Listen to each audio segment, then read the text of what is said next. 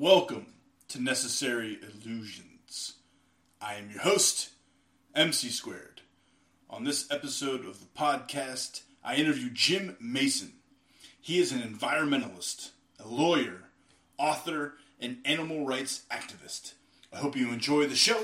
Solidarity forever.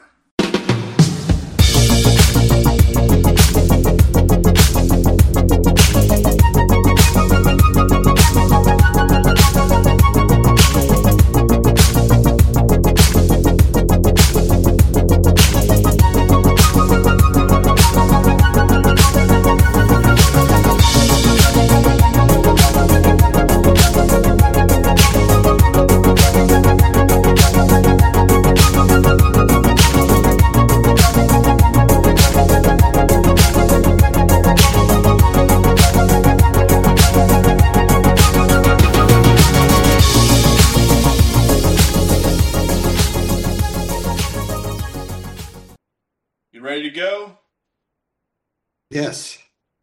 Welcome to the podcast. I have Jim Mason.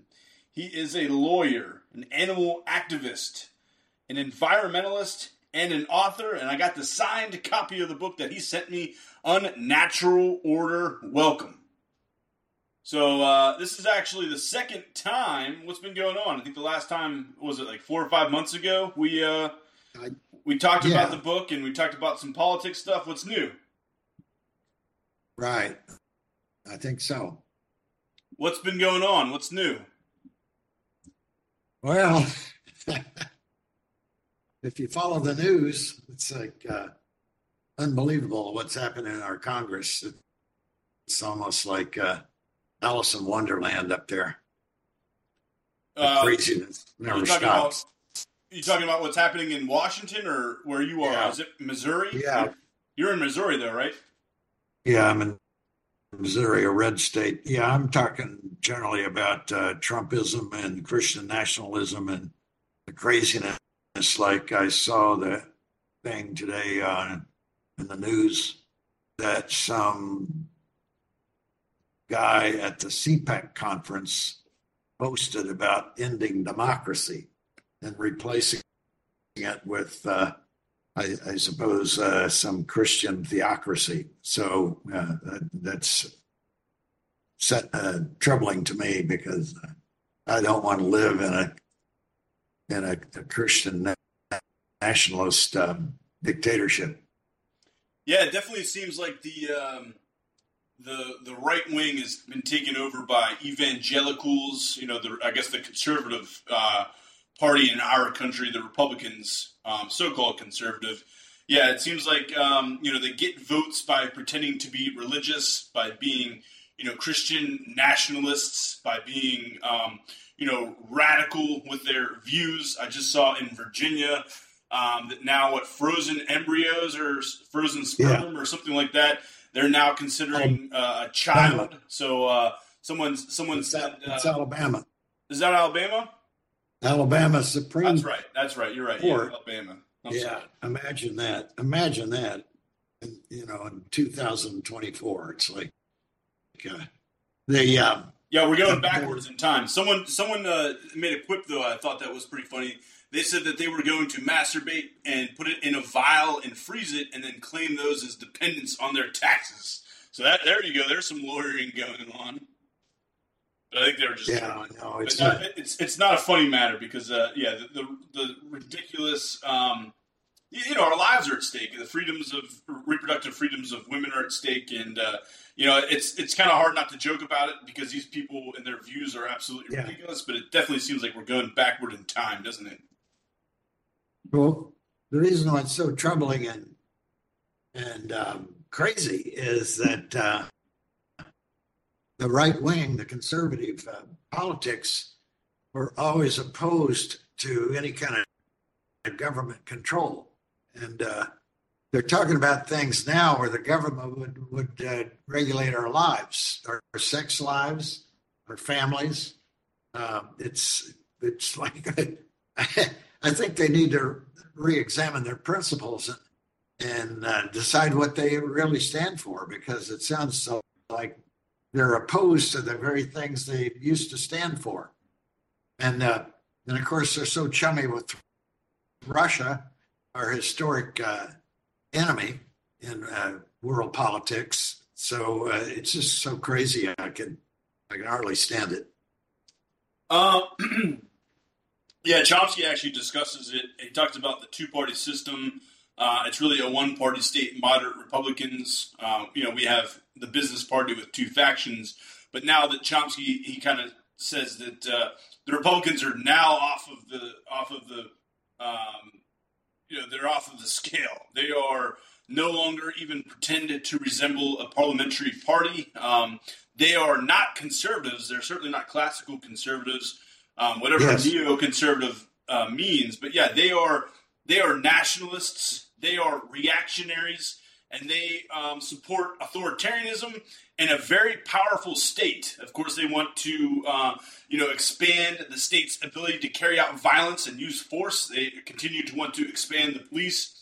They continue to want to expand mass incarceration, which we already lead the world in. They want more prisons. They're okay, it seems like, with private prisons. Of course, they are big funders, both parties are, of the military industrial com, uh, complex. So, um, yeah, I don't think the Republicans have any principles other than enriching, um, you know, the already rich and powerful, uh, cutting taxes on the rich, which is essentially class warfare. No economist thinks that that's a good idea.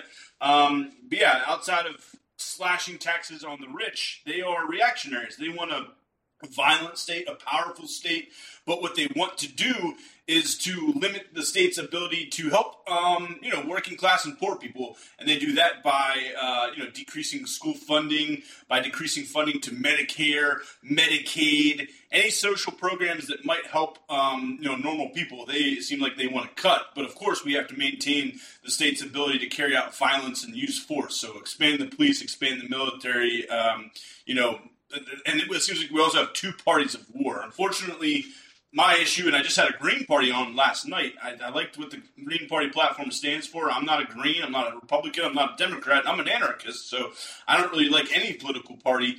But yeah, when given the choice between the two the, the two business parties in this country, yeah, I definitely prefer the Greens and their and their platform. But I really don't see much difference between the Democrats and the Republicans, other than you know the, the Republicans pretend to be religious so they can pick up the I don't know, 30% or, or, or, so of the evangelical vote in this country that, uh, you know, vote pretty, pretty, um, pretty much in unison and they vote, um, you know, in large numbers. So if the Republicans, they found out that, uh, you know, they can continue to enrich their wealthy constituary and they can pick up at least 30% or so of the vote by pretending to be religious.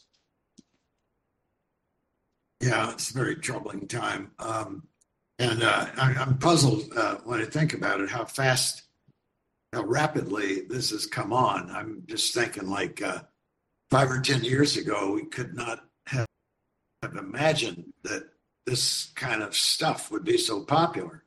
You know, it's it scares me enough that people, are saying these things and and um, advocating these policies. But uh, the second that, most scary thing is it's so popular across this country. We've got a good third of the country, maybe more, that actually follows this nonsense. That's pretty troubling. And I think these are the people that get their news from like Facebook and uh, news talk radio. So these are typically not oh, people yeah. that are reading the New York Times or the you know the Washington right. Post or anything like that. They're getting um, you know basically political news from the internet and from talk shows. Well, if you live in rural America, about the only radio station you're going to get is uh, either a Christian music station or a right wing talk station. And uh, those voices tend to be really dominant across the country. We don't have, you know, the Rush Limbaugh clones are all over the place and they have the airwaves.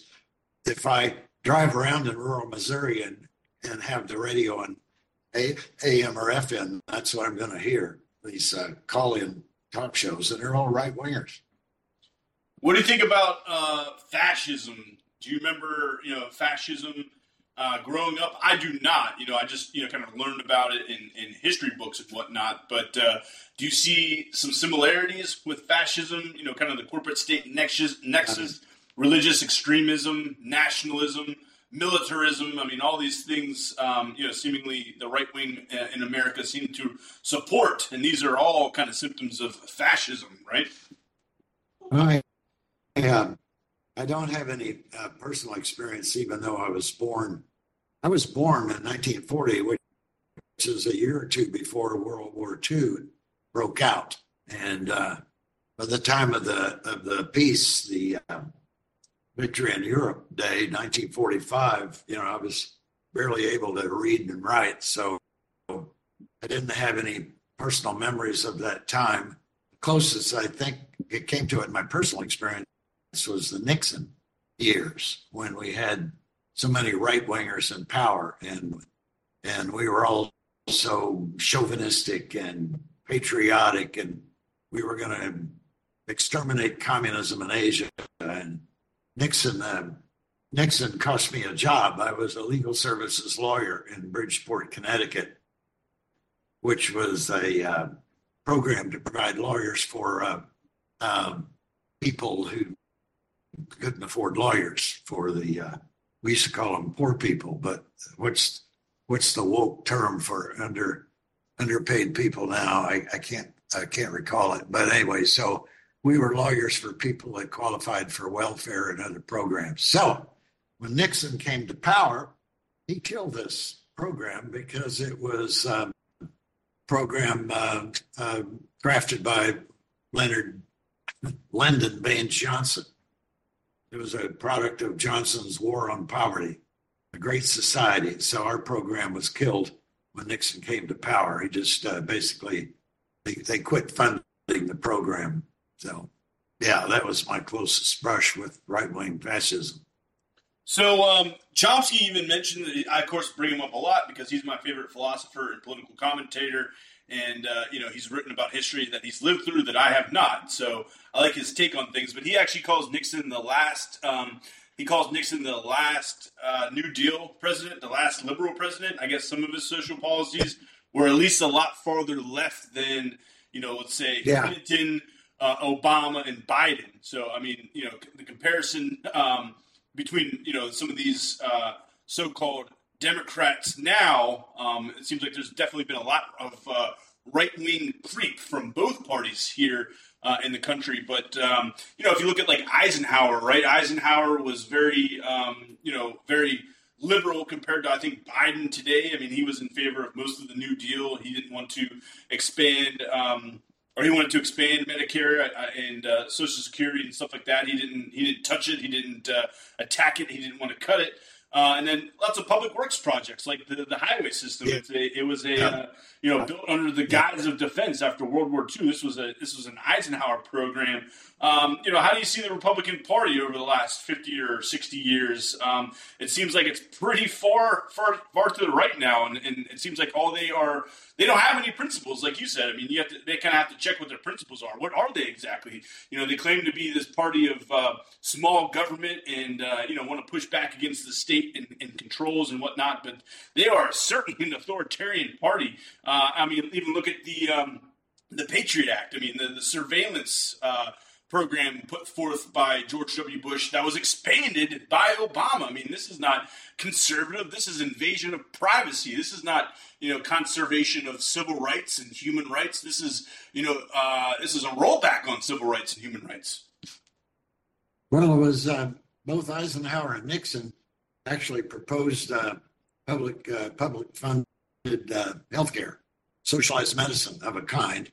Of course, they didn't call it that back then, but they're, they're really ahead of the curve on, uh, you know, helping people afford medical adequate medical care, and they won't touch that anymore. But see, the problem is neither will the Democrats. I mean, you don't have anyone in the Democratic Party. I, I had, um, you know, again, a Green Party candidate on last night. He ran for uh, Senate in, in, Pennsylvania against Dr. Oz and John Fetterman. Of course, he didn't win or even have um, a strong showing. Uh, but he wanted to get the message out there that there is an alternative. Um, we just have to, you know, gain traction and whatnot. And again, I'm not a green.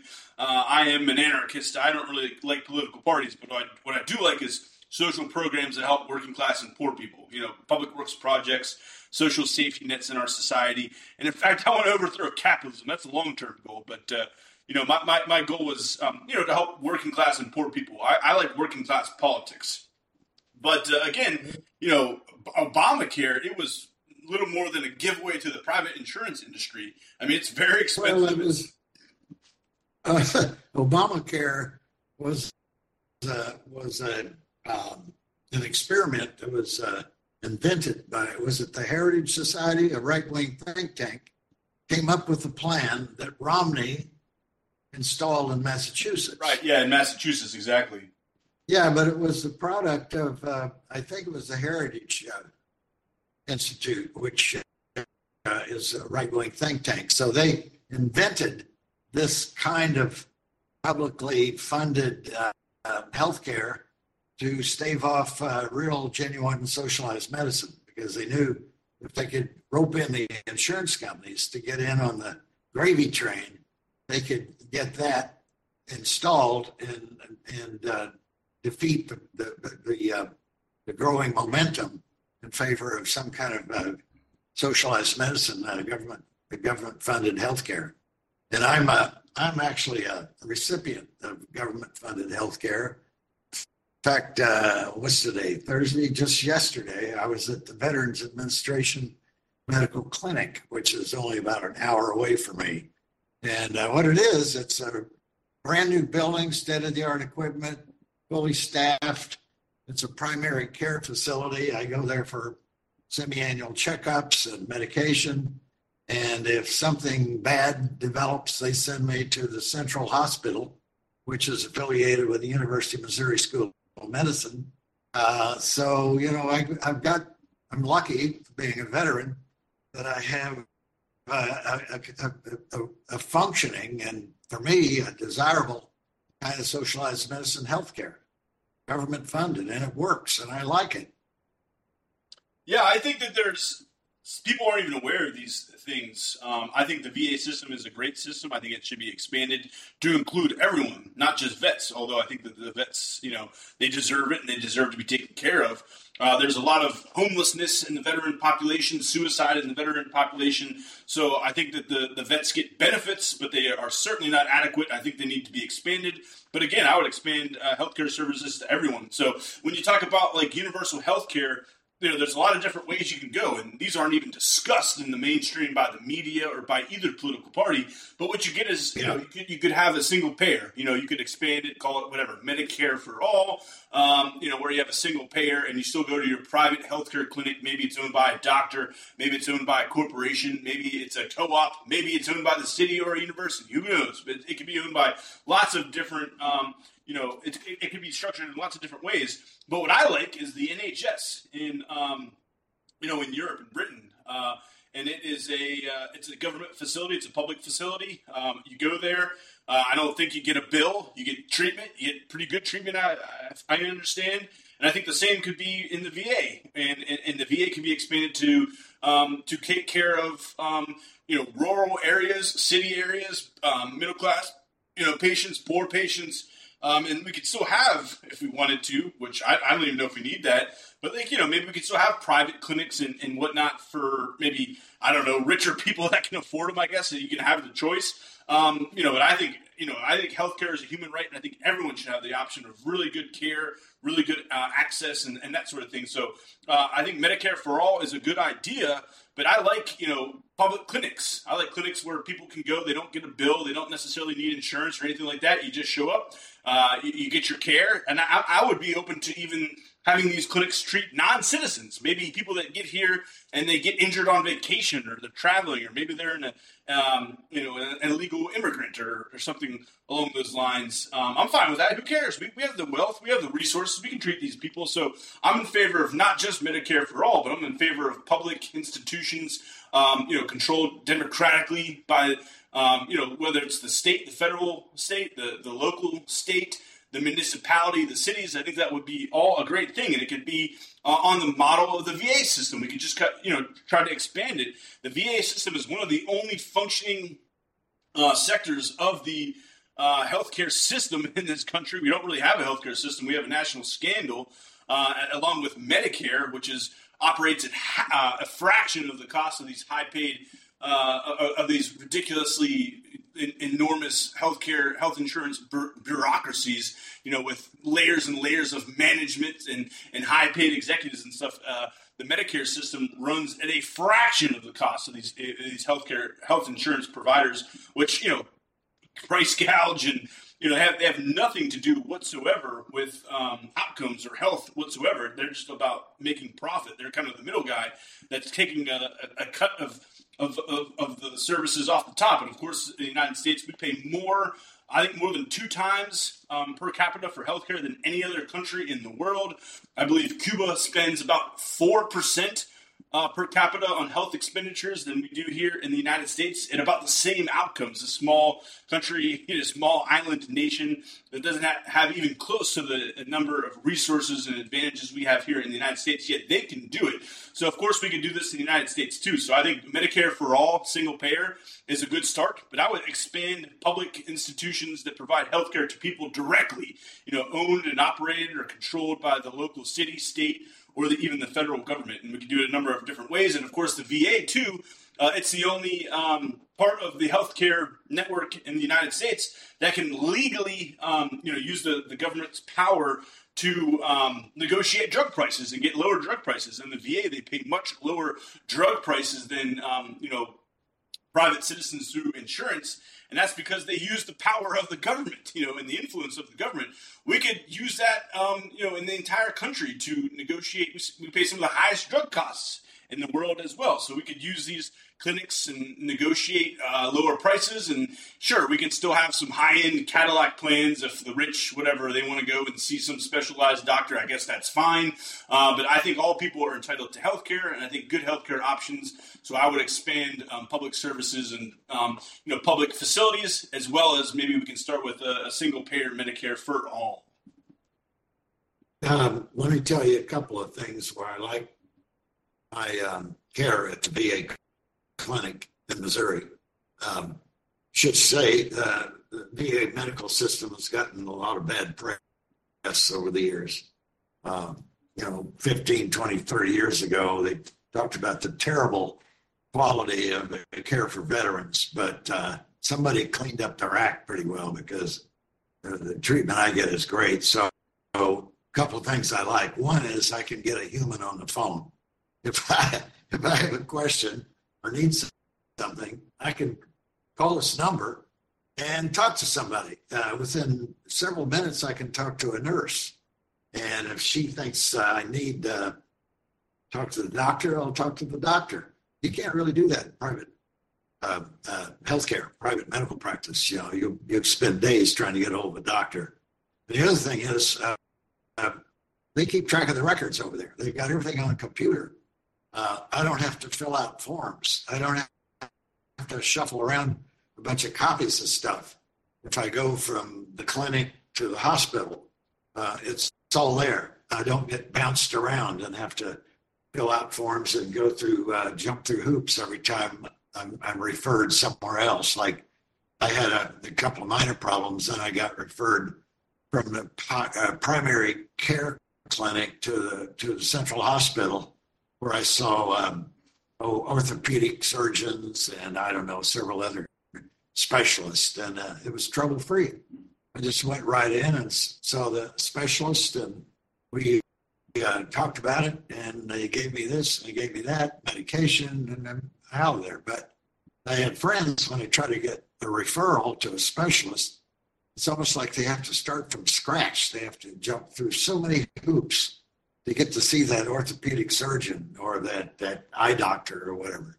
But the VA's got it all integrated, all integrated, and it's all in the computer system. So if they send me from the clinic to the specialist, the specialist sees the same sees the same records that everybody else would see.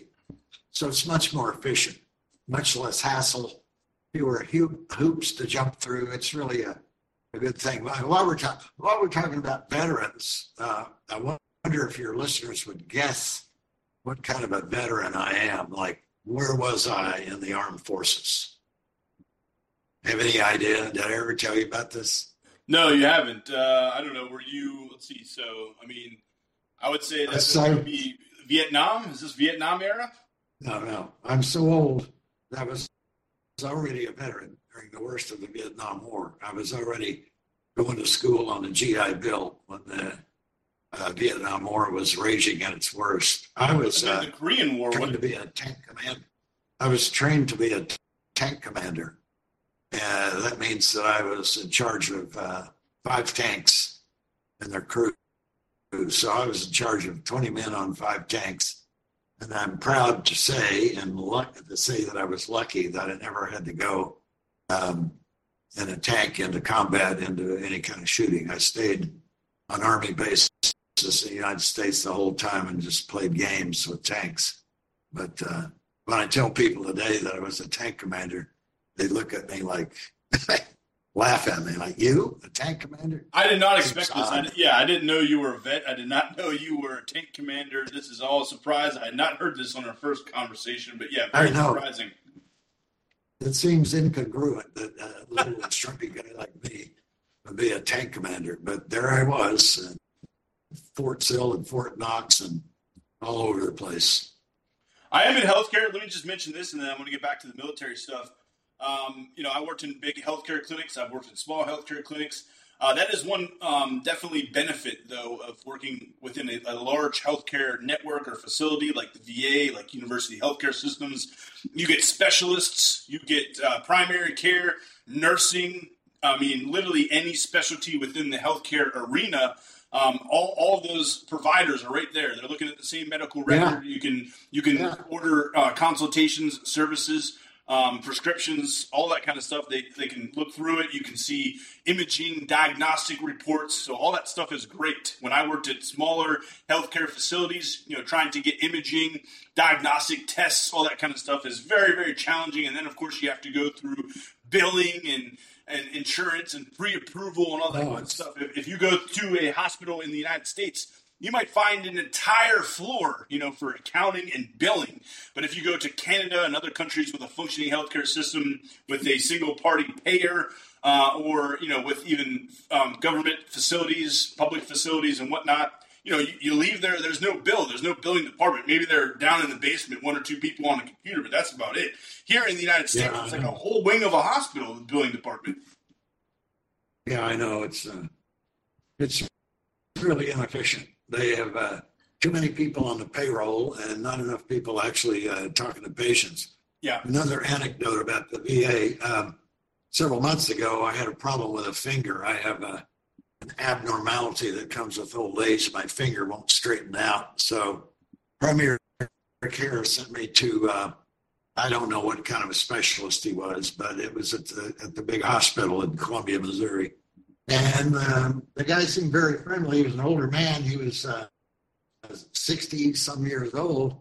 And I'd like to chat with uh, people like that. You know, I, am an informal person. So I asked him, I said, How do you like uh, being a staff physician with the Veterans Administration. He said, I'd like it better than private practice. I'll tell you why, because I love medicine. I love to practice medicine. And here, I'm allowed to have time, time to talk to my patients. When I was in private practice, you know, they were in and out in 30 seconds because you've got such a big overhead to cover. You have to run them in and out like, pardon the comparison, but like pigs in the slaughterhouse. You know, it's just yeah. you're just a piece of meat in a medical practice like that. But my doctor, specialist, uh, actually sit, uh, enjoyed sitting down and just actually having a, a human face to face talk with me, and I appreciated that. Yeah, that's that's a problem with a for-profit model too. Is you know, there's not much money tied into prevention, you know, or a, a conversation on nutrition or getting good sleep or getting exercise. You know, we in, in the medical business and with high overhead, you gotta you gotta um, pay your employees and you got to be able to pay your your spacing and you got to get you know good reimbursement rates. You might have student loans all this kind of stuff. So we're obsessed with um, you know reimbursement rates and paying for procedures. What procedures uh, give us a little bit more reimbursement? What's our you know what's our big juicy codes if you will in, in, in inside the healthcare um, you know uh, system we're always looking for, you know, what's what's the reimbursement? Where, where are we going to get more money? And unfortunately, again, there's not much for preventative medicine, good conversation. Um, you know, lifestyle, holistic medicine, that kind of stuff. It's you know, give them a pill, get get them uh, an imaging consultation, uh, get them a medical device. Um, but yeah, sometimes people just need a conversation. They need to learn about the system, how it works, what their options are. But uh, you know, when you're seeing patients every five minutes, sometimes you don't get that kind of time. And, I agree. That sounds like the, the VA is doing a lot of good stuff if they are actually spending face time, one on one talking to patients. I think that's where the healthcare, uh, I think that's where healthcare should begin. Well, uh, the other thing about private medicine is uh, they have a kind of an automatic tendency to want to talk you, to sell you on a procedure that costs more money like uh, one of the first times I went in with problems with my hand with, the finger thing, uh, the guy recommended surgery. And I didn't know anything at the time. I thought that was the only option. And I found out since that there were non surgical procedures. But this guy, knowing that I had insurance, uh, operated on my hands one at a time, I don't know, six weeks apart or something, uh, because that racked up the bill. They had uh, uh, surgeon's fee, uh, the, the, cost of the surgery uh, uh, facility, the, the rooms, the staff. It was a much more expensive treatment for me. And uh, yeah, I mean, they might not even talk about the outcomes. I mean, sometimes maybe just some conservative intervention, um, you know, might be even the same outcomes. That's what you have to kind of weigh. But uh, if, if doctors are getting much more um, you know incentive reimbursement for procedures, you know, they might discount the the conservative option when really that might be all you need. All right, so let's change gears, but I got one last question for you. What do you think the number one predicting factor is for whether or not a patient with back pain got a back surgery? What do you think the number one variable is? I didn't understand the question. So whether or not what determines what's what determines whether or not a patient with back pain gets a uh, a back surgery? Is it uh, the severity of the issue? Is it the age of the patient? Is it uh, I don't know any, anything off the top of your head that you think would be likely to cause a patient with back pain to get a surgery? Um, I guess it depends on insurance coverage that whoever's going to do. Yeah, that's definitely a good one. Surgery wants.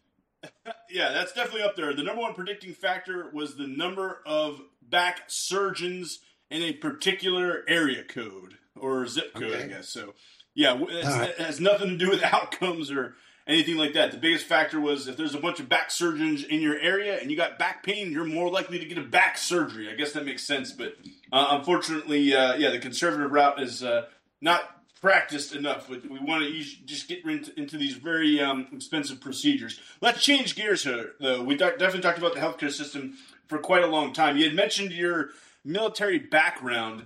Uh, th- does the name Pat Tillman ring a bell? Does what? The name Pat Tillman does that ring a bell? Remember uh, Pat Tillman? He was oh, the yeah yeah I know. It was uh, one of the wars in Iraq. Uh, I think he was in he was Afghanistan, killed. but yeah, it was uh, it was after 9-11, That's at least where he was killed. There was actually a good documentary that I saw. It came out years ago. It was on I think Amazon Prime. Um, and I watched it, but uh, there was a huge cover up. I, I, had no idea until recently. Um, he was, you know, I guess a military hero, and uh, you know, he left a, a, football career. He left behind millions of dollars to join uh, the army, the armed forces after 9/11. Him and his brother, and then he was um, killed in Afghanistan uh, by friendly fire. But there was a cover up. Uh, and right. there's a story. Right. They said, uh, and his family pursued it. Uh, that's the only reason the truth came out. There was a big cover up, and, and initially the, it was like, oh, you know, his um, his squad was ambushed by 25 um, militants uh, of the Taliban, and uh, there was there was a firefight, and uh, unfortunately, he was a hero, and and he was killed. You know, what ended up happening was there was you know this investigation, they're not sure if there were any uh, combatants. They're not sure if anyone from the Taliban. Really, what seemed to happen is, uh, you know, you had some trigger happy um, people in the platoon, and uh, a vehicle broke down. And um, you know, long story short, um, Pat was dead, and there was this, and he was the only one that died, I believe. And there was this big, massive cover up Uh, I think he received him and his family received all these medals, and they wanted this military hero. Uh, so they came up with this elaborate story, and they um, they said that the you know went all the way to the top. Uh, I think the Secretary of Defense and maybe even George W. Bush had their hands in this because again they wanted yeah. a recruitment tool, they wanted a hero. Uh, what, what, do you think about that, though, and, and all the I guess the stuff that happens maybe behind the scenes in the military? You know, they want they want a good story, they want propaganda, they want a hero. I just thought that that was kind of eye opening that uh, this kind of stuff happens at the highest level in government in our country, and we would have never even heard about it if his parents. I think his dad was a lawyer. I think that's one of the reasons why, uh, and his mom was very persistent uh, and I think that's one of the reasons why we actually got some answers. But if this was a nobody, you know, just some, you know, inner city youth or something like that, we would have never heard about it. But because he was a, of a person of prestige and fame and stuff, you know, we finally got some answers. But that, that's just, you know, that's kind of it's kind of slimy, you know, that this cover up stuff, these lies happen at the highest level of military. It went up to generals and commanders and all kinds of stuff. Uh, my experience, uh, military is uh, the chain of command ensures that the higher ups never take any responsibility for anything. They always like uh, they have a fall guy. If you remember the Vietnam War, it was Lieutenant Calley when there was the My Lai massacre, um, where American soldiers shot a lot of innocent Vietnamese. And uh, because they had to have a villain, they, they picked out this little second lieutenant, Calley, as if he were the only bad actor. And the trouble is, uh, responsibility for those kind of atrocities goes up and down the chain of command. But you don't catch any of the higher ranking um, people, uh, you know, being punished, being identified. They're always blamed on someone else.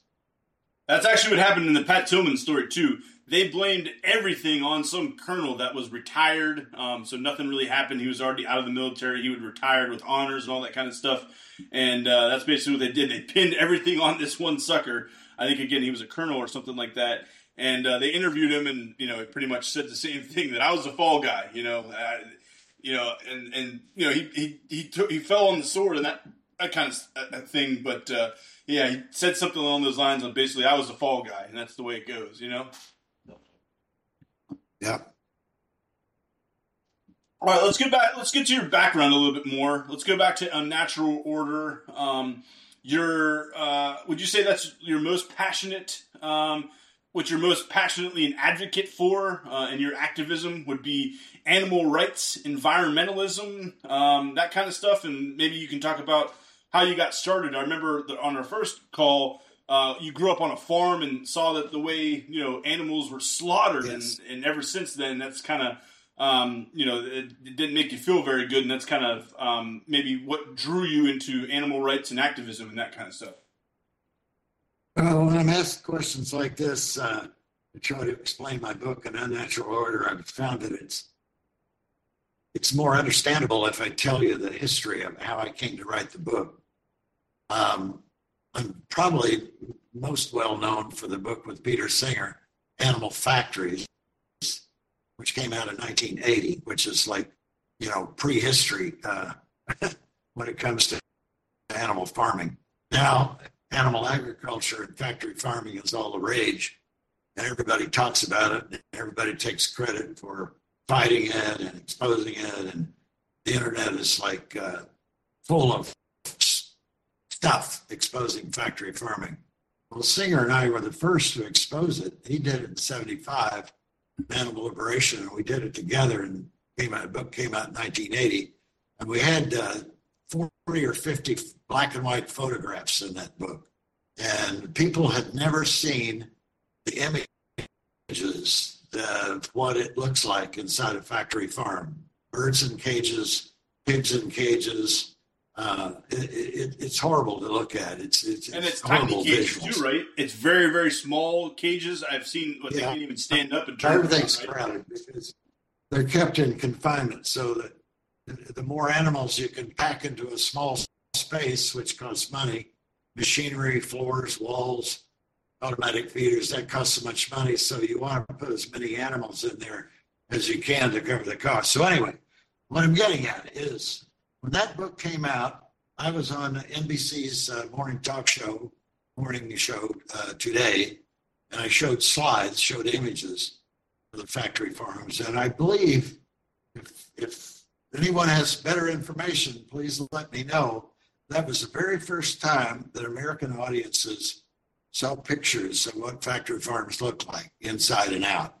And uh, we, we caused some flack for that because animal agribusiness did not like the fact that I was on the um, highest rated, biggest audience morning show, NBC's Today. This is this is before streaming, before cable, before internet.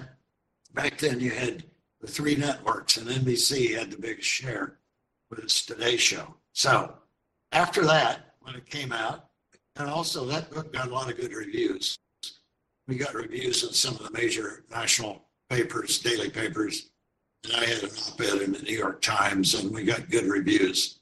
We got a feature story in the Washington Post, and an interview on a Christian Science Monitor. It got a lot of coverage. It wasn't like a forgotten, ignored book. It got a lot of coverage. So, what I'm getting at, in the wake of that book, it came out, when all the press coverage and the interviews settled down, I uh, had time to think in the aftermath of studying uh, animal agriculture 20th century. Where did all these animals come from? Where did cattle and pigs and sheep and goats and the usual barnyard animals, farmed animals, how did that happen? Where they where where'd they come from? And uh, so got really interested in the history of domestication, like how wild cattle came to be the domestic breeds of Angus and Hereford and Charolais and all the other beef breeds, and how the dairy breeds came to be, you know, Holsteins and Guernseys and Jerseys. Where did all of these domestic breeds of animals come from? So I read everything I could get my hands on, and I was fascinated as I did that to learn what an impact that it had, the domestication of animals, taking that is taking them from the wild, from their native habitat, and confining them and shaping their lives through selective breeding and making them tame, docile, and uh, engineering their bodies for meat, milk, and eggs, and wool, and whatever other byproducts we want. So I read everything I could get my hands on, and I'm still reading on that subject.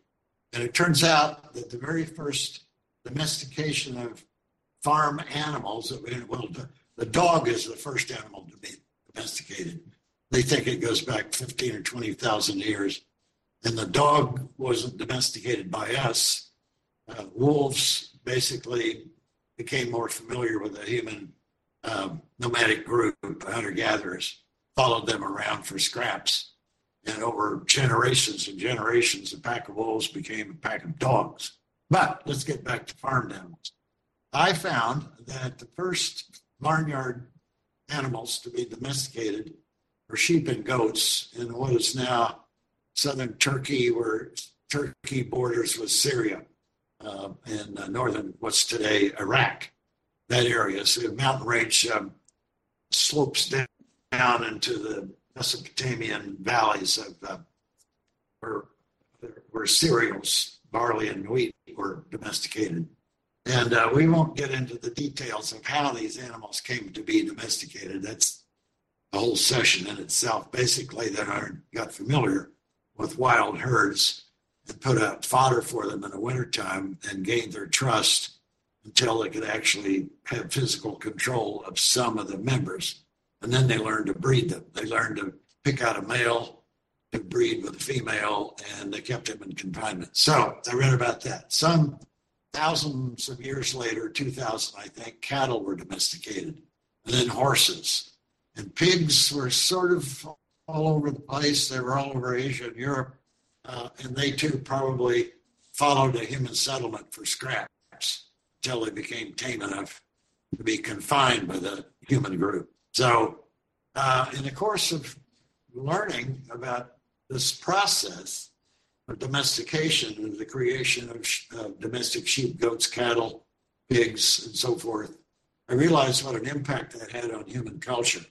I think it's almost common knowledge that what we call the agricultural revolution had a huge impact on human society and culture. It really changed the world.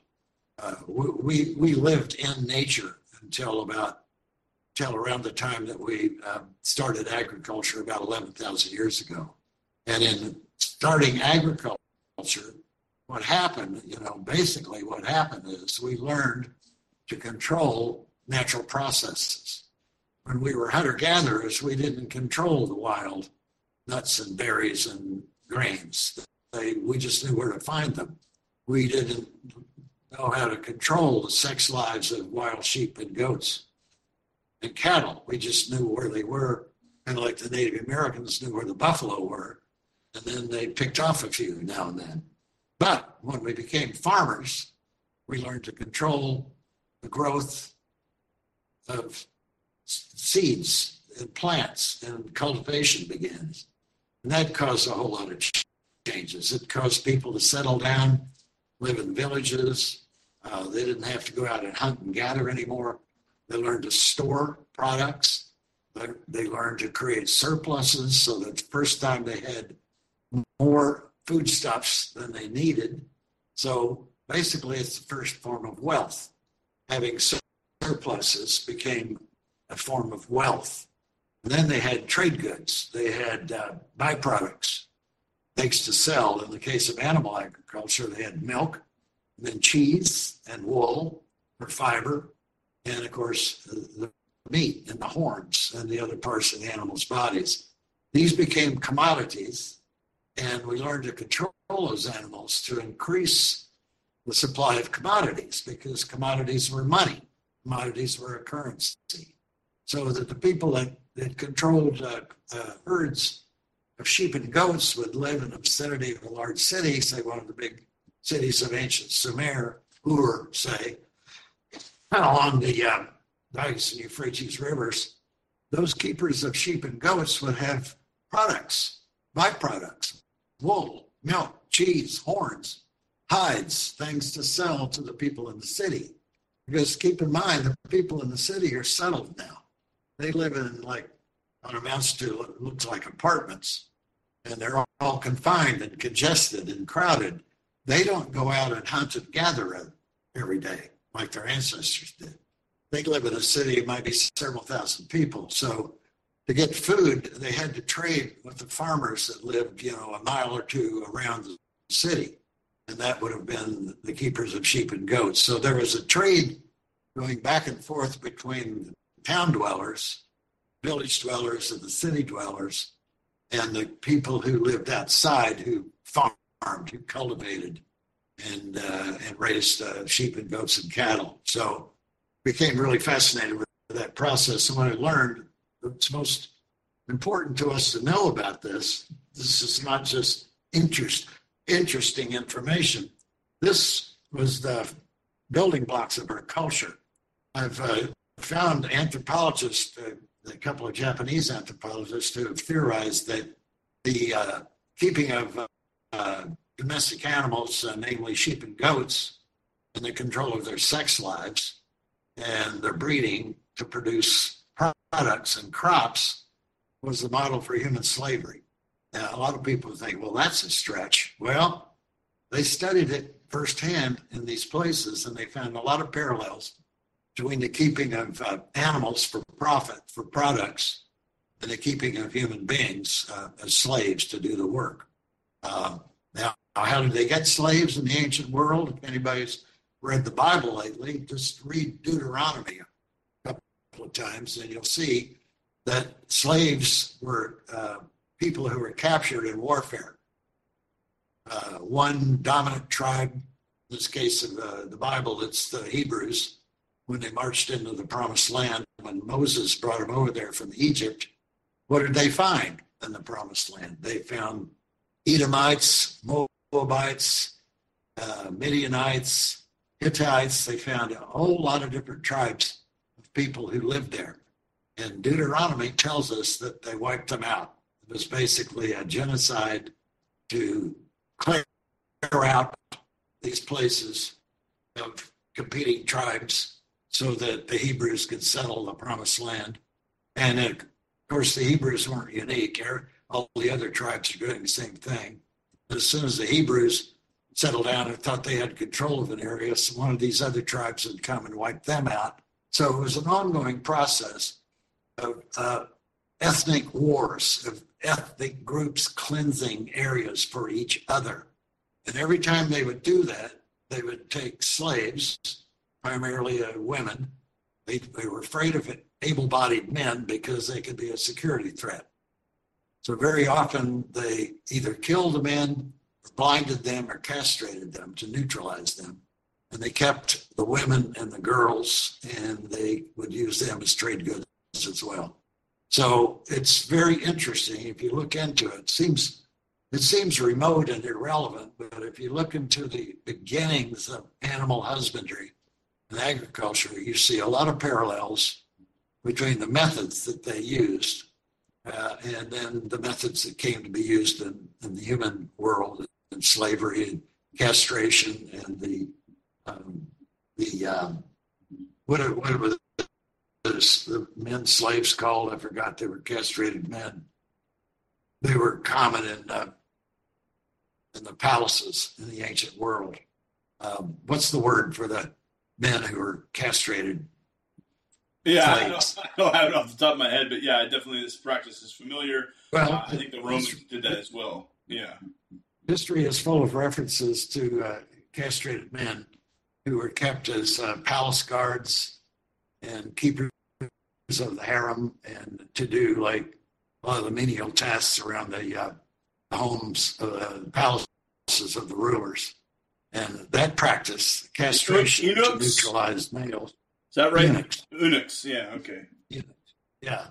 There's a part of the anthropology uh, that I read said that the idea uh, for eunuchs came from the castration, castration of sheep and goats because it would make them more docile. They wouldn't be as wild because they wouldn't, like a, a an attacked male animal uh, having a sex drive is horny and it tends to get into fights, tends to compete with others for females for breeding purposes. So the practice in animal husbandry was to neutralize the undesirable males so they wouldn't cause trouble. They would be easy, easier to confine. They would be more docile.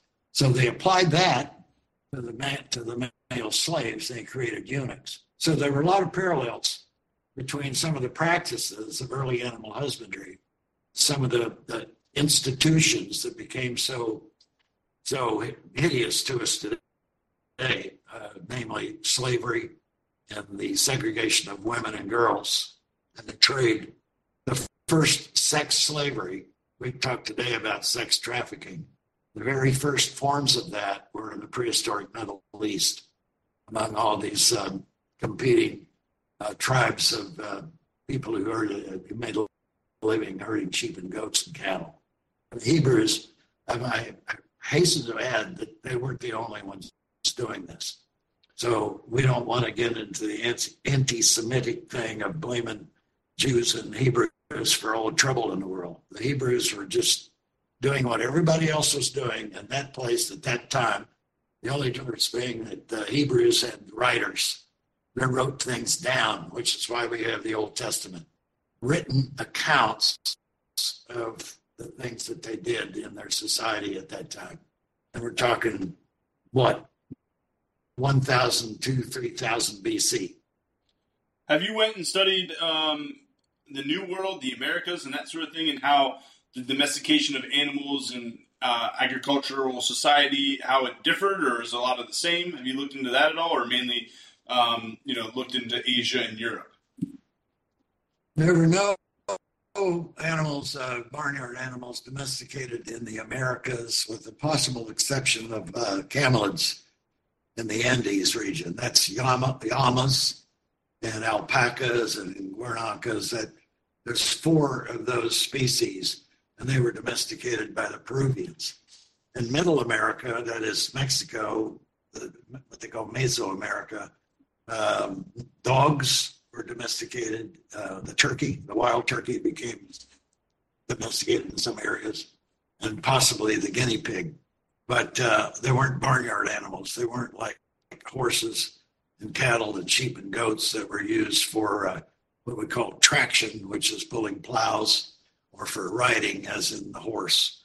And the oxen were ridden and they used to pull things. So um, it was a different kind of domestication. But in North America, uh, the tribes of North America had no no domestic animals, with the exception of dogs. Uh, and there's a lot of theories about why did they not domesticate buffalo and elk and gazelle and those animals. And uh, there's a lot of crazy theories about it. One is that those animals weren't suitable for confinement, for being made tame. Uh, I think the best explanation is that the population was not crowded enough to force the move toward domestication. Uh, Native Americans still had, still had plenty of space to resolve conflicts by basically breaking off contests over land and hunting territories. They could move, they could leave and go somewhere else where it was relatively safe. So they didn't need domestic animals, uh, domesticate animals and plants uh, for a food supply. Well, plants, they did have corn.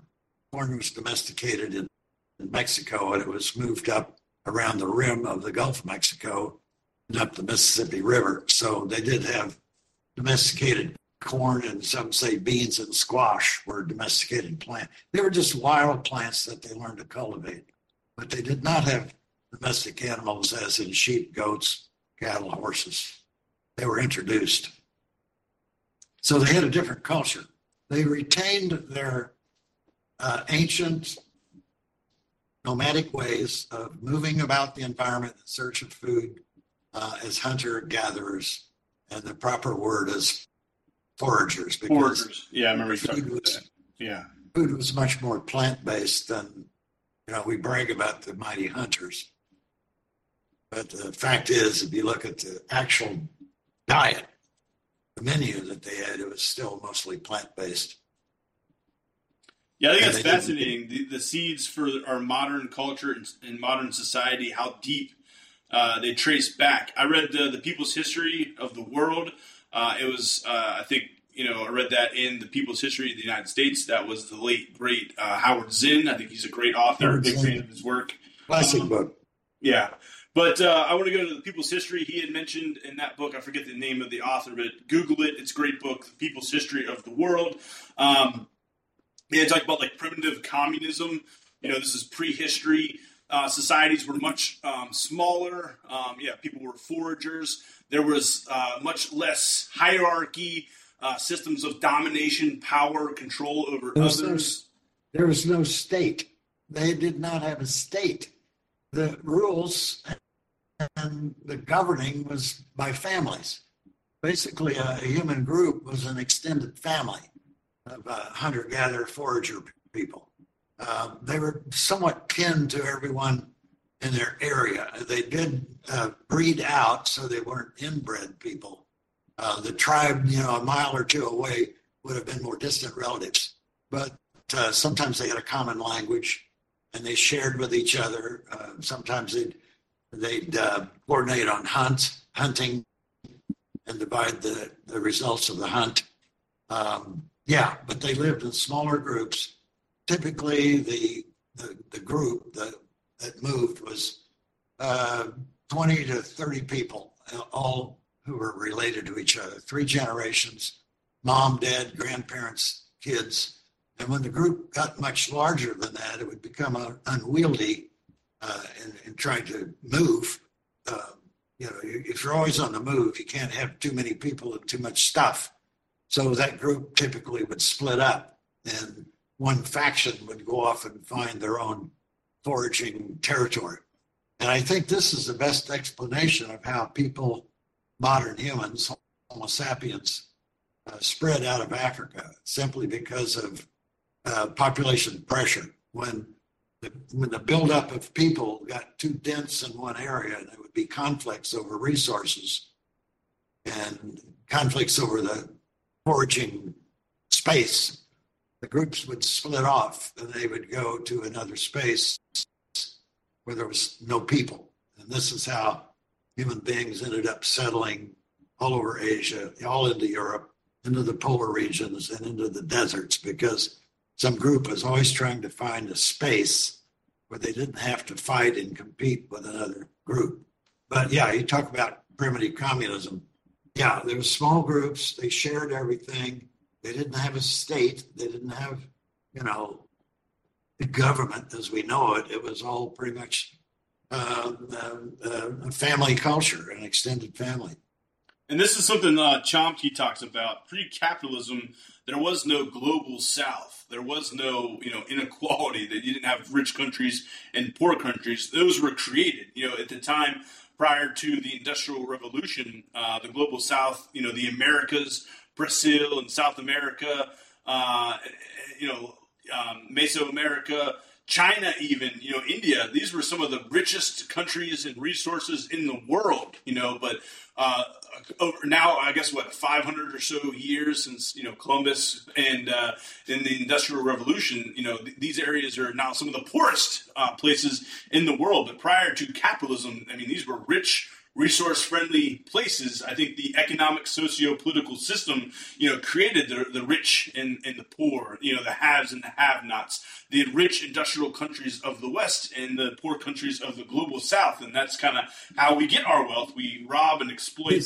countries, uh, you know, to, to maintain wealth. You know, I say we as, you know, essentially part of the, the rich societies, America, Canada, uh, Western Europe, Japan, uh, I guess Korea and Australia. I think that pretty much sums up the world, or at least the rich industrial um, world. And then I'd like to, you know, talk about like slavery and stuff like that. I'm an anarchist. One of the rich traditions with anarchism is the term I like wage slavery. So essentially, you know, we're right. wage slaves. Yeah. You know, we're forced to work. We're forced to rent ourselves to our masters. Whatever we can get on the market, that's all we, you know, that's all yeah. we're worth, right? So uh, this, this capitalist system, the socio-economic political system um, that we've created that I think got its start with slavery. You know, now we have a system of wage slaves, people renting ourselves to masters, this form of hierarchy, and now we have these corporations. Um, you know, we're itemized. You know, there's so many different layers. We're so far disconnected, people at the bottom of these corporations, from people at the top, like you know, the managers, the CEOs, the executives, that kind of stuff. And I think we see that too, not just in our um, corporations that control basically every, everything, including our food system. But that's how um, you know we are disconnected from uh, the the environment, the planet, the animals. You know, people like you had mentioned.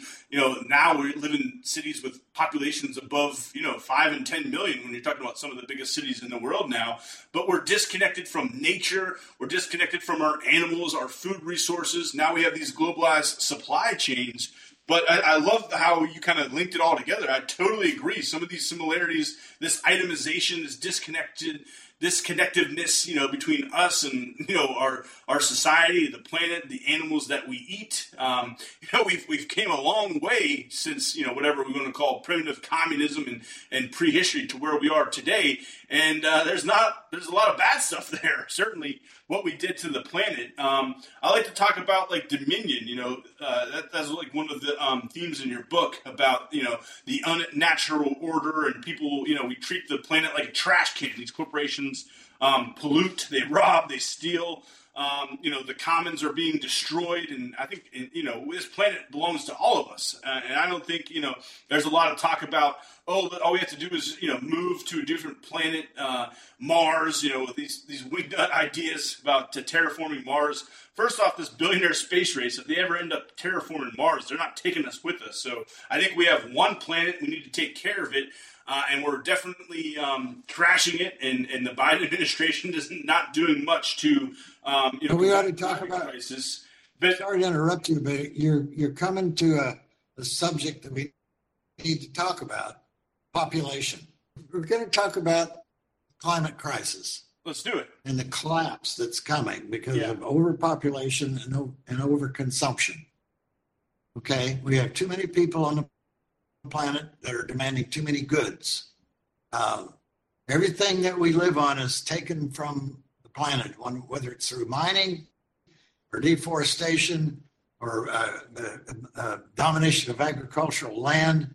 We dominate the planet in order to keep feeding people and provide all the stuff that we think we have to have.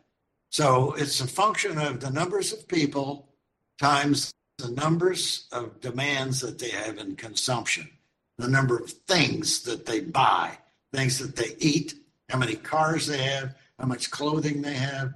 That's our that's our toll on the planet. And uh, uh, I don't know if people are familiar with the population numbers, but it's been estimated that on the eve of agriculture, 11, 12,000 years ago, before we became farmers and animal husbandry men of sheep and goats, the worldwide population was between 5 and 10 million people. That's the size of a large city. And that's dispersed over all the continents, including Australia. 5 to 10 million people dispersed all over the planet wouldn't cause as much trouble. There wouldn't be as much fighting and warfare as there is now. People would be dispersed. Once we started farming and raising animals and increasing the food supply and our domination of the surface of the planet and its waters, populations started growing rapidly. I don't have the figures right in front of me, but I've read that by the time history begins, that's 3000 BC, that population had risen to 90 million people worldwide. And by the time of uh, Christianity, zero AD, it had risen to, I don't know, I don't have the number. I got, I got your book right here. I, I actually marked the page because that was my favorite. Read off those numbers. Yeah, 250 million at the eve of Christianity. And right. uh, at the let's see here, about a billion people uh, at, at, around 1800. That was the eve of the Industrial Revolution. Um, exactly. And now today, I think we have about 8 billion people uh, 8 worldwide, billion. and it's predicted to be somewhere between 9 and 11 billion people by 2100 when we should hopefully, yeah. um, you know, so this is the, yeah. Right there is the most substantial, devastating impact on the planet sheer human numbers and their demands in terms of consumption, in terms of agricultural products, industrial uh, uh, inputs, uh, metals, energy. I mean, we, we really dominate the planet. Um, so let me just kind of interject here and then I'll let you finish us up. Uh, this will be our last topic here. Um, population control, that definitely um, is a hot button topic. I actually found out uh, one of my uh, tweets um, I had mentioned uh, uh on my last Twitter account, uh, population control, and if there are any good ideas. The best idea I had was educate. We got to educate people, give them freedom and opportunity, and and you know hopefully they will um, not overpopulate. Uh, I think usually, you know, uneducated people without a lot of choices tend to have more children. It seems like, um, at least that's kind of what I read. Um, but um, yeah, it's a hot button issue. People don't like this kind of stuff. People don't like you know population control. That's authoritarianism. So on the left, this gets a lot of pushback. So I try not to delve too deep in this overpopulation stuff. But how I would combat it is number one, education and try to improve the the opportunities for for people and um, you know desperate people. Uh, you know, if you educate them, give them opportunities, there's a chance. You know, maybe maybe we won't have so many uh, you know children, especially um, you know children that are in, in bad situations, dying of hunger and all the awful, awful stuff that's going on in Gaza right now. But um, you know, population control. There's no doubt. You know, if there's only five million of us or ten million of us, um, you know, there wouldn't be uh, this massive climate crisis going on right now. But the fact that there's eight billion of us and counting, you know, I think we're pushing our planet to the brink. Um, you know, we have we're at a tipping point. We have to make some changes. Probably, um, you know, a World War II like mobilization of resources to combat climate change. But we might be at or near the tipping point already, or it might have passed it. So I'm not so sure. We're certainly giving um, the, the, next generation, uh, they're inheriting a planet with insane amount of problems, and climate crisis might be the most severe and dire of them all. Um, but again, yeah, population control, uh, this this kind of stuff one thing I will say is, a good argument on the left that you know maybe we don't need population control. Maybe we just need to um, you know rein in the the one percent. You know the, the, fraction of the the one percent, the elites. You know that talk about the 250 uh, private jets that went to the Super Bowl two weeks ago. You know they're using a disproportionate amount of resources. You know uh, with their homes and their private jets and their yachts and their energy consumption So uh, that's one argument on the left is it's not a population problem. It's the, the fact that the one percent and maybe a fraction of the one percent are running amok and using an insane amount of resources, much more than the average person is using. Um, but again, I'll, I'll leave you. you. have been researching this stuff. You've been talking and, and thinking about this stuff for a while now. I just want to I just want to say that again, population control is a hot button topic on the left, and I've gotten a lot of pushback well, when I've tried to talk about it. The left is narrow minded on some issues. They don't think. They keep repeating some dogma that somebody wrote about in the nation 30 years ago. Population control is racist. You know, the white people are trying to. No, what's happening is, and there are studies on this, the more a society gets developed in women's rights, women's freedom, women's status, the birth rate, the growth rate goes down. And we can see examples of this in the organized world today.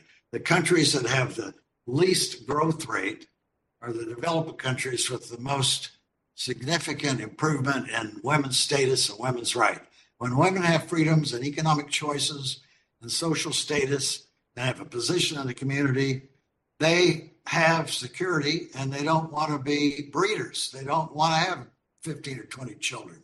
This is another area where the growth of agriculture intersects with the cultural problems we have today, which is children pregnant women, too many pregnancies, lack of pregnancy control, lack, lack of birth control.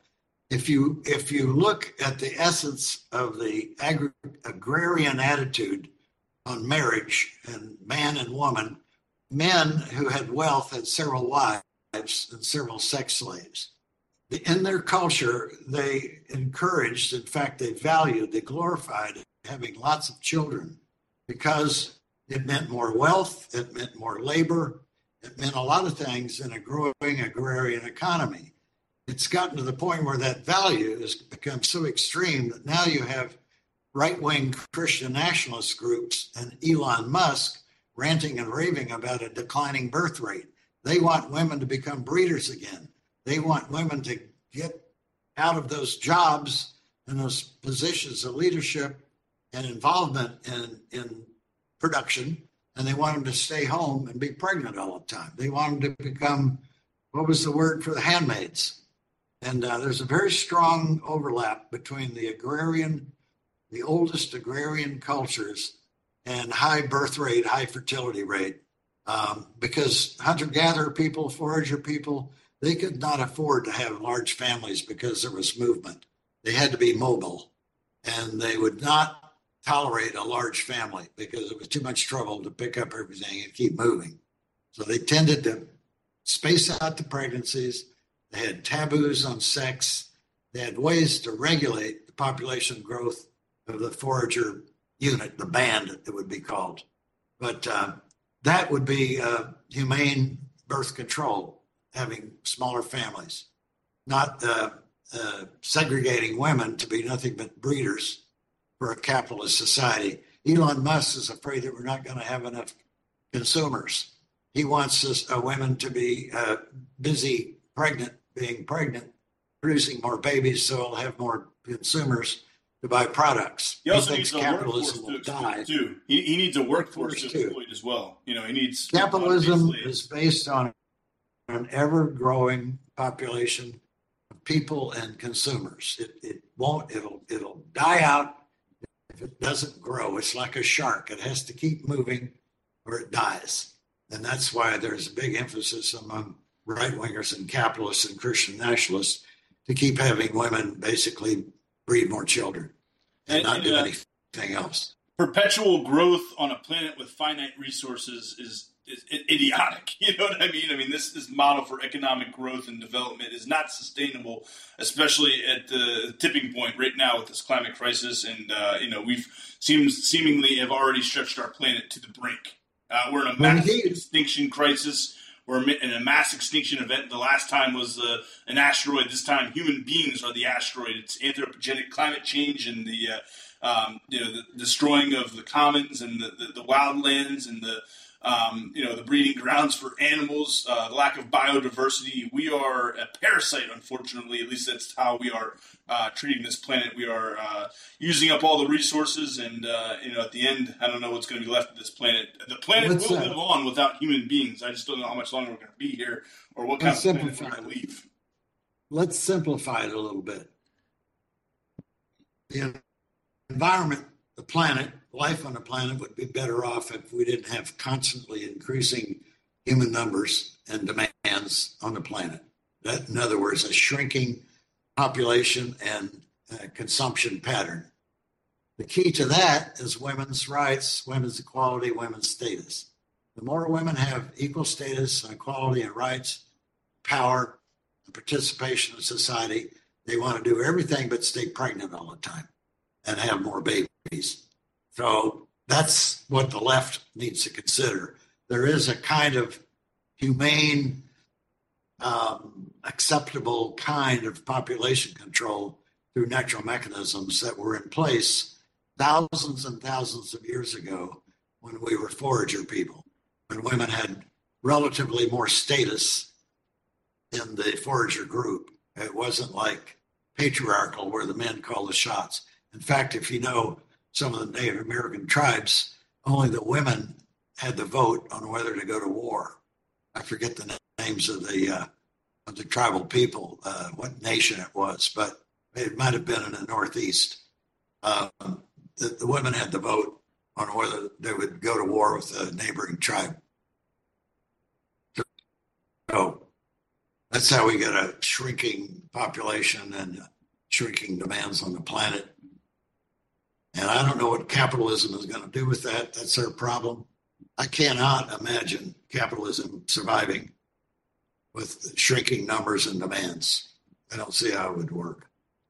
Yeah, I like I like a democrat democratizing force, uh, an international democratizing force, uh, not a country ruled over by elites, the rich and powerful, the plutocracy or the oligarchy, uh, but working class politics. So that's what I think Democrat democratizing democratizing force, uh, and I hopefully you know that crosses international borders. And one of the uh, number one objectives, or maybe the main objective, has to be I don't know nuclear war. One and uh, one A would be the climate crisis. I think those are the two most ex- existential problems uh, we're facing today.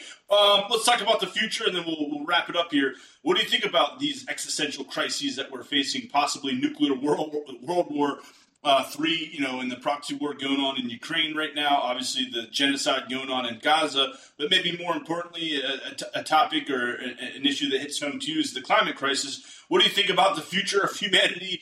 Um, you know, nuclear annihilation, the climate crisis, the future of mankind. Are you optimistic? Are you pessimistic? What do you, what do you think about us and us, us solving these big problems, uh, you know, facing humanity?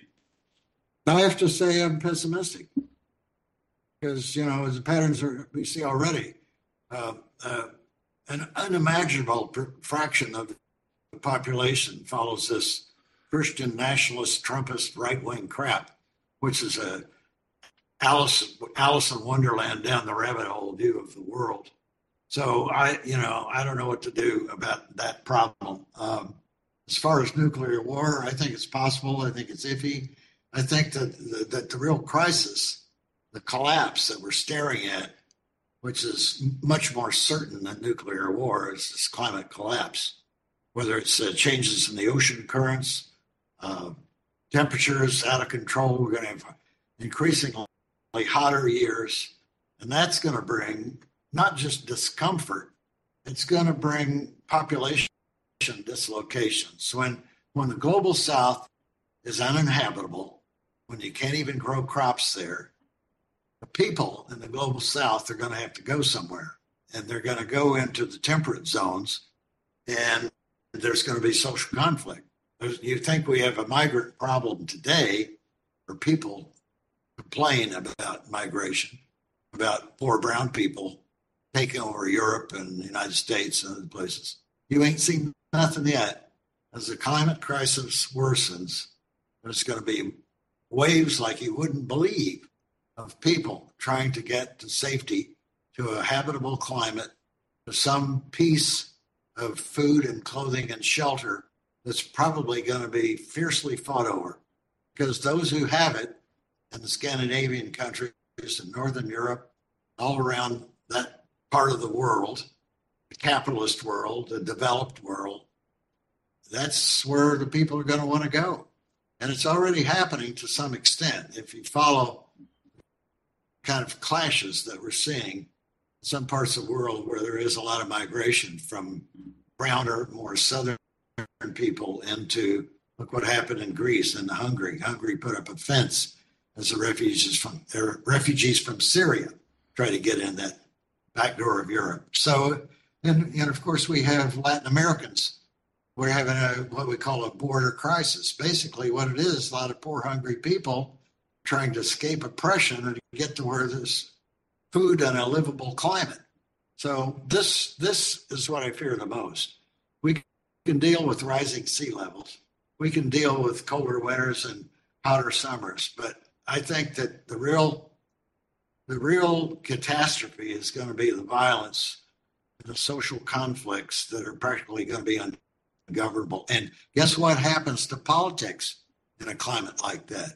That's where right wing politics rises to the top. That's where it thrives, no question about it. Pure politics. Liberal democracies cannot withstand the kind of conflicts that will come from hordes and millions of brown people trying to get the places of affluent white people.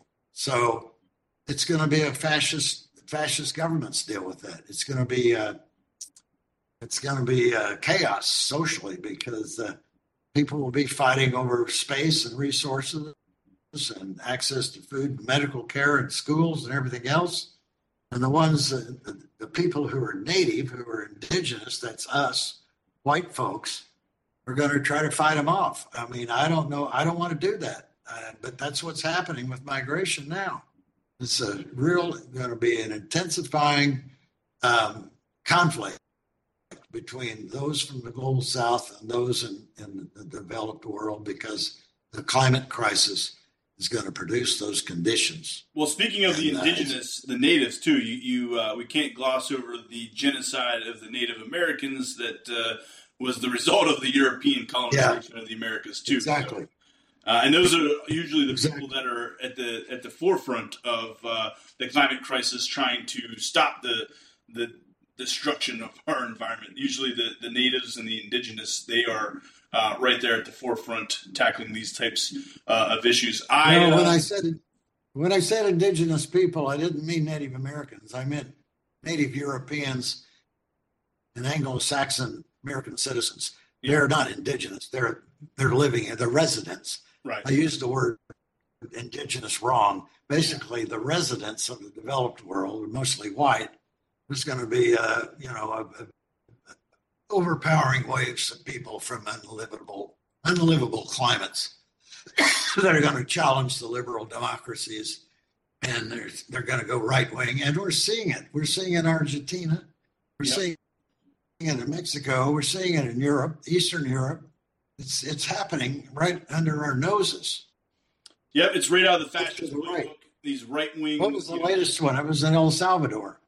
They elected a right wing jerk in El Salvador. Well, yeah, it's it's creeping to it is. the right. It is. It's yeah, that's the fascist play. Problem of the climate crisis.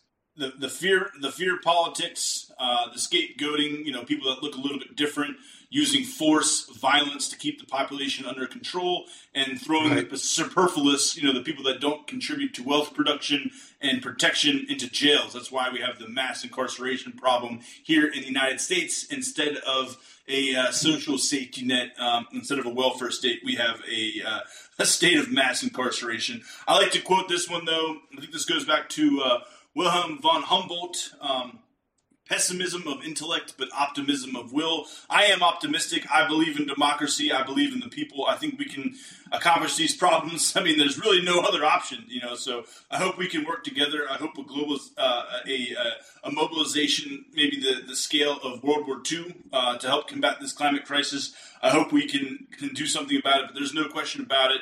uh, future generations, they're going to have their work cut out for them, uh, including you and I, too. I mean, we have to contribute to this as well. Uh, but we got a long way to go. We got an uphill battle. So I want to remain optimistic, although the problems continue to mount and it doesn't look great. Yeah. Hey, Jim, Yeah, it was a I'm pleasure. I'll give you the last few minutes here. Talk about whatever you want, uh, where people can find you, any projects you're working on. I'd love to stay in touch and do it again. Uh, I learned so much. It was a great talk. You've obviously studied this stuff in great detail, so you've changed my perspective and gave me a lot of knowledge tonight. So I really do appreciate it. Go ahead, say whatever you want. The stage is yours. Whatever, whatever's on your mind. Go ahead. Well, I'd, I'd recommend a book other than my own book An Unnatural Order. I don't know how many people know a book by a writer named David Wallace Wells called The Uninhabitable Earth. It's a, it's a really depressing book, but he really gives the science of what's going to happen as climate change progresses, gets worse, as it gets hotter. Um, basically, it's about vast stretches of the planet will be even more uninhabitable than they are now. The you know the equatorial zones across northern Africa, that part of the world, it won't, be able to grow crops. There won't be enough water. um, populations won't be able to live there. So um, yeah, there won't be enough air conditioning. There won't be enough energy to air condition those parts of, of the world. So it's just going to be, and and he gives a, a, a scenario of degree by degree of warming. If it gets one degree hotter, this is going to happen. If it gets two degrees hotter, this is going to happen. Three degrees and so on. It sort of describes the climatic changes that we're going to see as it gets progressively hotter. And, uh, you know, of course, we can't forget what happens in the ocean because ocean currents determine a lot of weather patterns. if the, uh, the Gulf Stream were to change, and it looks like it might because of the changes in salinity and temperature, that would affect uh, uh, the movement of um, hydrological systems, that is, moisture. Uh, the ra- rainforest might turn into a desert. Uh, it, you know, Canada might turn into a, a rainforest. I mean, we don't know. It's uh, it's crazy what can happen to the planet as um, some of these systems, the um, the jet stream, the polar vortex, the ocean currents, um, they can all only try to predict this, but we're going to. It's, it's happening now. It's we're just on the, the the front edge of a lot of these climatic changes, and they're just going to get worse because we don't show any signs as a, as a collective people, whether we're talking Americans or Europeans or Russians or Chinese, we're not making a lot of progress in reducing the carbon dumping and uh, the temperature increasing. We're just, we're not making any we're not making any gains on that project. And So there's reason to be pessimistic. It doesn't seem to matter who's in the White House, too. I think Biden actually increased drilling permits more than Trump, too. So we're not getting much help from either political party, unfortunately. It seems like we're on our own, doesn't it? Well, somebody I forget where I read it, but somebody did a, a piece, a, an article talking about the kinds of changes that would be necessary, changes in consumption patterns, industrial production, agriculture, animal agriculture. So drastic changes that would be needed, like soon, like now, if we were to reverse this uh, this trend toward a hotter planet. And uh, nobody's willing to make those changes. Animal agriculture is one of the biggest contributors. I think it's second only to fossil fuels in its contribution to carbon in the atmosphere and climate change. And, and how many people are going to be willing to give up their bur- hamburgers and their milk and their cheese and their dairy because animal agriculture really has to go, irrespective of animal rights. I mean, don't even get into the cruelty to animals. Leave that aside for a minute. Just what animal ag is doing to our planet and its substantial contribution climate change has to be recognized and addressed, and, and few people are willing to do that. That's why I'm pessimistic. I'm pessimistic that people's critical thinking skills to see the problem, okay, to understand what's happening, to take it in mentally and emotionally, and do something about it, which is in practical action. I'm pessimistic about both of those things. Pessimistic about pessimistic about people's ability to critically think about reality and to see what's happening under their noses. And then to have the character and the strength to do something about that. That's why I'm pessimistic. I think maybe 5, 10, 15% of the population has the abilities to do that, and the rest, they'll have to show me. I don't think they're up to the job. All right, my friend. Mincing no words, pulling no punches. I really appreciate it. You're hard hitting. You're straight to the point. It was a great discussion. Uh, I appreciate it. Let's stay in touch, and I'd love to do it again sometime. Have a great night. Jim Mason. Thank you for the program. I appreciate it. So long. Right. Adios. So long.